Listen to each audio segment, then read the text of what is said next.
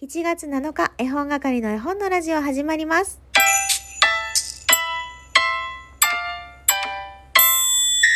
こんばんは、絵本係のまこです。この番組は絵本、つながる言葉、命をテーマに活動している絵本係が絵本の話をしたり、絵本じゃない話をしたりする12分間です。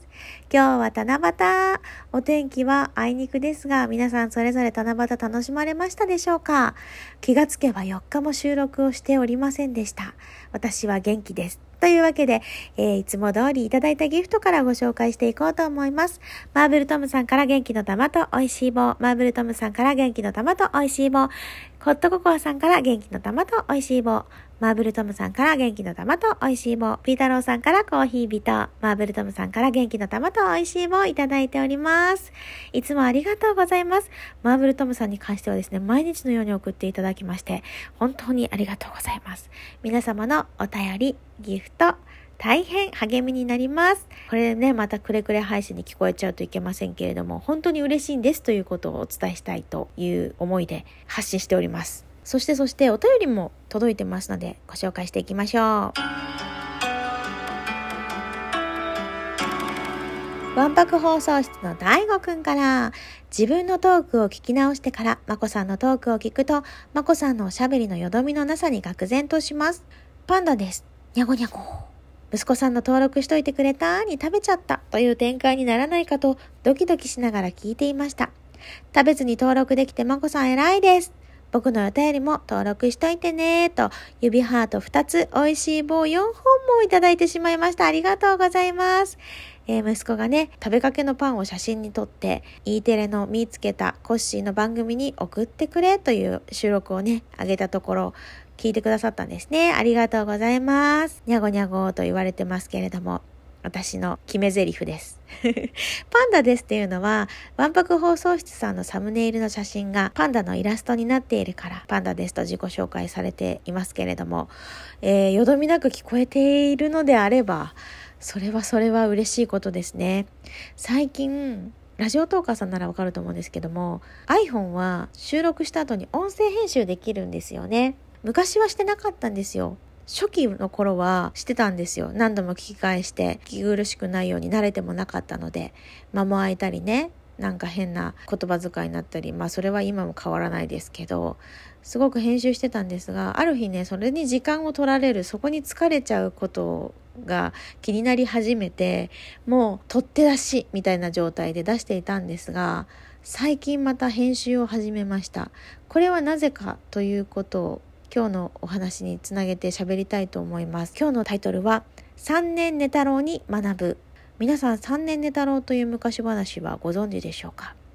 ずっとずっと寝てばかりの若者3年寝太郎がある日突然起き上がって世の中のために働くというお話なんですけれども昔話の研究をされている小沢敏夫さんのラジオ番組で私この3年寝太郎について最近聞いたんですよ。最近といってもまあ数ヶ月前ですけどこの番組は FM 福岡でやっていてタイトルはね小沢敏夫昔話へのご招待。っていう番組なんですがポッドキャストでも聞けるようになっています。私はね常にポッドキャストで楽しませていただいてるんですけどもその中で小沢敏夫さんも人間の子供でもそうだよね。大人は大丈夫か大丈夫かと思ってやきもきするけど若いうち寝てる人でもちゃんとその時期が来れば起きてくるよねっていうようなね話をされていてまあ本当に寝てるというわけではなくて寝てるという表現にはなっているんですけれどもそれをね聞いて確かに自分にもあったなーって寝てるというかねもう自分のことしか考えてなかったし自分が好きなことをして自分の好きなことのためにいろいろ頑張るみたいな時期。だから多分3年寝太郎もね寝ることが大好きで寝てばっかりだったと思うんですけれどもただねその確かにあったって今過去形で喋れるのは一応ね自分で仕事をして家庭を持って子育てをしている自分がいるから。まあただ付け加えると結婚していること子育てをしていることを起きるという意味で今話しているわけではなくてあくまで私の人生の話。結婚しない選択もあるし子供を産まない選択もあるしその人にはその人なりの寝ていた時期から起きるっていうのがあるな。私はたまたま仕事をして家庭を持って子育てをしているなってちゃんと今起きていられるのかもしれないなっていうのをね感じているという話ですけれども。まあ、そこでね思ったのが若い頃から今に至るまではこう振り返ると寝て起きるがあったなって思えるんですけど最近寝てないなってちょっと考えるようになったんですよ。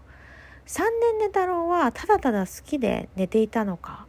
私もただただ自分のことを考えて寝ていたのか。って考えた時にいや寝ていただけではない。その間に力を蓄えていざという時にそれが使えるように準備していたって思うんですよ。確かに好きなことをしていたかもしれない自分のことしか考えていなかったかもしれない甘えていたかもしれないだけどやっぱりその間にしかできなかったことをしてきたしそれが経験になって力になって準備をしていた状態だったんじゃないかなって思うんですよ。ただ今の私は自分を寝かせられてないなと思ってあの物理的にはめちゃめちゃ寝てるんですよ。びっくりするぐらい寝てるんですけれども自分の考えとかねやりたいことを伝えたい思いをちょっと寝かせようかな。自分が寝て少し黙って再確認してそこに沿って発信していきたいなっていう思いが今ね出てきているんですよ。でもこれって定期的にやってきていて今までにもね何回も確認するためにノートに書いてあ私はこれがやりたいんだなあ前とはちょっとこの部分が変わってきたなっていうのをね、えー、チェックしたりしてたんですけれどもただ少し前の自分はこの定期的に来るものを受け入れつつもアウトプットするっていうことに重きを置いていたんですね。どんな状態でもアウトプットするということがいいことだと思っていたしまあこれは完全に自己満足の世界なんですけどアウトプットすることで自分のものにしていくっていう作業が自分の中では成り立っていたんですよ。自分の口から発する言葉を自分の耳にまた取り入れてそこで自分の中にもう一回入れ込むっていう作業かな。ただやっぱりラジオトークをやっていく中自分の言葉で自分の思い思いというほど内容はないんですけど発信する中でタイミングもしっかりやっぱり自分が当初思っていたよりも今ねたくさんの人に聞いていただけてるなっていう実感が少しだけあるんですね。そこで内容の見直しだったりとか自分が発信しているものを受け取ってもらえるチャンスを生かしきれているかという壁とまでは言わないけどちょうどいい障害が現れてくれたのでここは3年寝太郎を見習ってみようかなって思っています。でもねラジオトークをお休みするとかでは全くなくて私の中の問題ですね。まあこれもねいちいち言わなくてもいいじゃないかと思われる方もいらっしゃるかもしれないですけども私の中でね一応まとまったことなので発信していこうかなと思います。最近昔話について読むのはもちろんなんですけれども聞いたり調べたりする中で学び取ることがね楽しくなっています。これね学び取るがポイントで昔話ってちょっとね教訓めいたものもあるのはあるんですけど本当に面白いんですよ。堅苦しいとか古臭いとか私ももともとそういうイメージがあったんですけれどもそうじゃないね。本当に面白いものまあ笑っちゃうようなものもたくさんあってそこから勝手に学び取ってます私。今では昔話の虜になってます。今日のお話は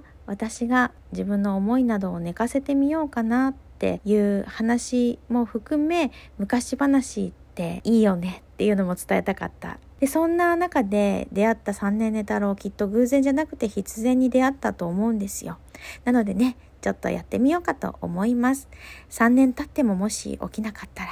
誰か起こしてね。ということで絵本係の絵本のラジオ今日はここまでです。さよならきょ。